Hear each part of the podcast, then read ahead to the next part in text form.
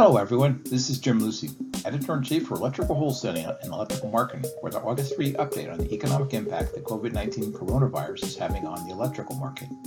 Today's podcast is sponsored by Champion Fiberglass. The company began producing epoxy fiberglass conduit and fittings in 1988, and in 1989 developed the first conduit from epoxy resins that had flame resistance and low smoke characteristics. This met the most stringent codes and specifications. In today's broadcast, we explore some key weekly economic indicators that will give you a sense of where the electrical economy may be headed in the coming weeks, and also offer a sneak preview from Electrical Wholesaling's August issue into some of the fastest growing local markets. Let's first check out some of those weekly in economic indicators. The initial unemployment claims at the state level, rail freight car traffic, the Baker Hughes rig count, oil prices, and copper prices. Our thanks again to Champion Fiberglass for sponsoring today's Electrical Economy for 2020. Let's look first at the unemployment claims at the state level.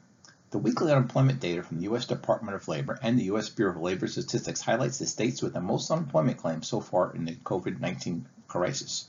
This data is valuable to electrical distributors, manufacturers, and independent reps because it offers empirical evidence of just how big an issue layoffs are now at the local level.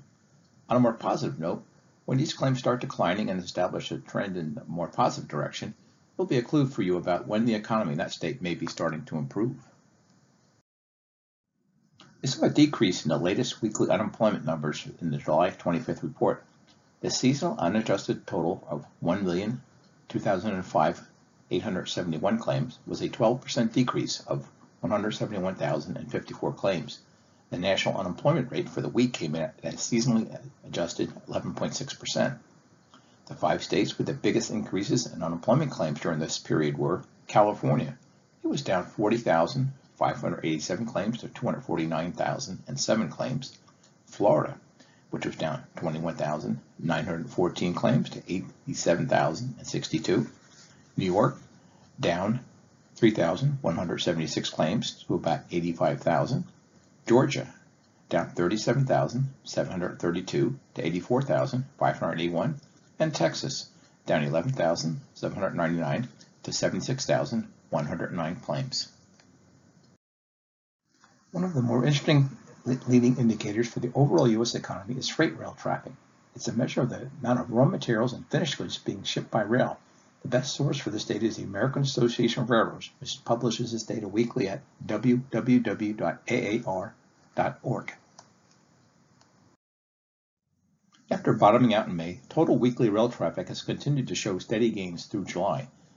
While the weekly rail traffic was down 9.9% compared with the same period last year, it appears to be tracking in the right direction, as you can see in the chart. Despite this positive momentum, key freight groups being shipped by rail still experienced some large declines. There was only one of the 10 carload commodity groups that did post an increase compared to last year. That was farm products, which was up 2018 carloads to 16,406. Commodity groups that posted decreases compared with that same week in 2019 included coal, down 23,517 carloads to 57,769, metallic ores and metals, down 8,690 carloads to 15,464, and non-metallic minerals, down 769 carloads to 30,946. If you track the oil market, you're probably familiar with the Baker Hughes rig count, which tracks the oil and gas rigs that are operating. This data is available by the state, basin, and nationally at www.rigcount.bakerhughes.com. It's a bit of the same old story on the number of oil rigs operating in the United States. The numbers continue to decline steadily. The total rig count, including both oil and gas rigs, was down approximately 73% from this time last year. That's a drop of 691 operational rigs. The Permian Basin accounted for the largest portion of this decrease with a decline of over 300 rigs. It's actually 318 rigs fewer operating. After that massive drop in April, the price for a barrel of the benchmark West Texas Intermediate oil has held steady, tracking around $40 a barrel. It's been on steady at that level for over a month, but it still has a long way to get to a price where drillers make money. That amount varies by region, but a good rule of thumb is $60 per barrel. This slide gives you an idea of the largest oil and shale gas deposits. It really gives you a sense of just how many of the large oil plays are in Texas and Oklahoma, and how big an area the Marcellus gas region covers in Pennsylvania, Ohio, and parts of West Virginia. Economists like to call copper Dr. Copper.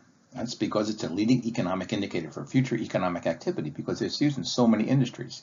The construction industry is among the leading markets because of its use in wire and cable and copper plumbing pipe. After a steady climb from a low of around $2.10 in late March, copper prices seem to be taking a breather around the $2.90 mark. They don't appear to be ready to make a charge at the $3 per pound mark just yet. They haven't hit that level since June of 2018. Over the past few years, EW's editors have published articles on the fastest growing local markets each August, so industry executives can get a head start on their market planning season for the next year. We did that again in this month's issue, which should hit your mailbox in the next week to 10 days. You can also read the articles on ewweb.com or subscribe to the digital edition of the magazine. Subscription information is available on the left the menu in the left column of the website's homepage at ewweb.com. Metropolitan areas shown on the slide all have over 1 million in population and are ranked among the nation's leaders in several important economic metrics that you can use to measure economic activity in the electrical market at the local level. Electrical contractor employment, single-family building permits, and population growth.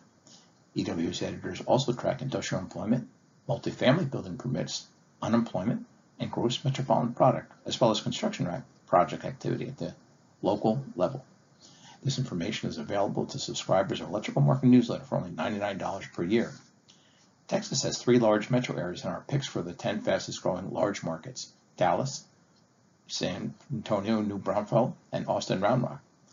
Austin is without a doubt the fastest growing of the Texas markets, in part because of its explosive population growth and the amount of commercial construction activity downtown and in its, in its suburbs. It had over 61,000 new residents move in from 2018 to 2019, according to the latest population data from the U.S. Census Bureau.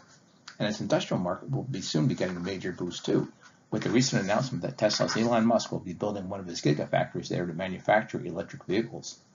The other metros that made our top 10 list are Tampa, St. Pete, Phoenix, Mesa, Scottsdale, Charlotte, Nashville, Jacksonville, Raleigh, and Salt Lake City. When electrical wholesaling's editors look at smaller markets with less than 1 million population using the metrics shown on the screen, it quickly become, becomes apparent that many of these markets are in vacation areas along the coast or in the mountains. Florida had half of these top 10 small metros. Cape Coral, Fort Myers on its southwestern coast, on the Atlantic coast, the Deltona, Daytona, and Ormond Beach market, over in Pensacola, uh, on the Gulf Coast, Port St. Lucie, and Ocala. And look at the growth in Utah, with the Ogden, Clearfield, Provo, Orem, and St. George metros, each attracting more than 5,000 new residents, and in the case of Ogden and Provo, attracting more than 10,000 new residents from 2018 to 2019. This slide illustrates a rather simple comparison. The metropolitan areas that had more people moving into them in 2019 than leaving, and the metros where more people were moving out rather than moving in. These markers are illustrated in red.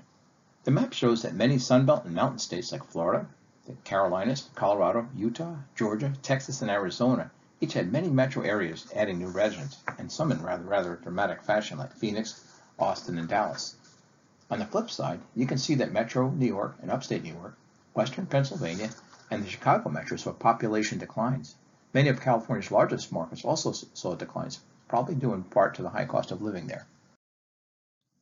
This concludes the market data portion of our presentation for today. A special thanks to the folks from Champion Fiberglass for sponsoring the Today's Electrical Economy podcast series in 2020.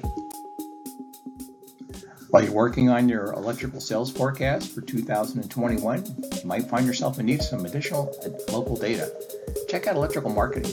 An annual subscription for only $99 will give you online access to electrical sales estimates at the metro, county, and state level, electrical product sales estimates for 17 product categories at the state level, access to a construction database with hundreds of projects, and building permits at the state and local level, as well as other information on unemployment rates and gross metropolitan product.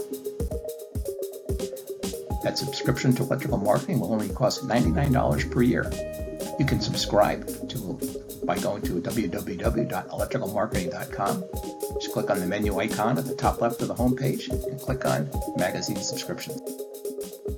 Please contact me if there's any other type of economic data you would like us to cover in these podcasts. And thanks again to the folks from Champion Fiberglass for sponsoring this series of Today's Electrical Economy podcast for 2020. Our next presentation will be on Monday, August 17th. Thanks and have a great day.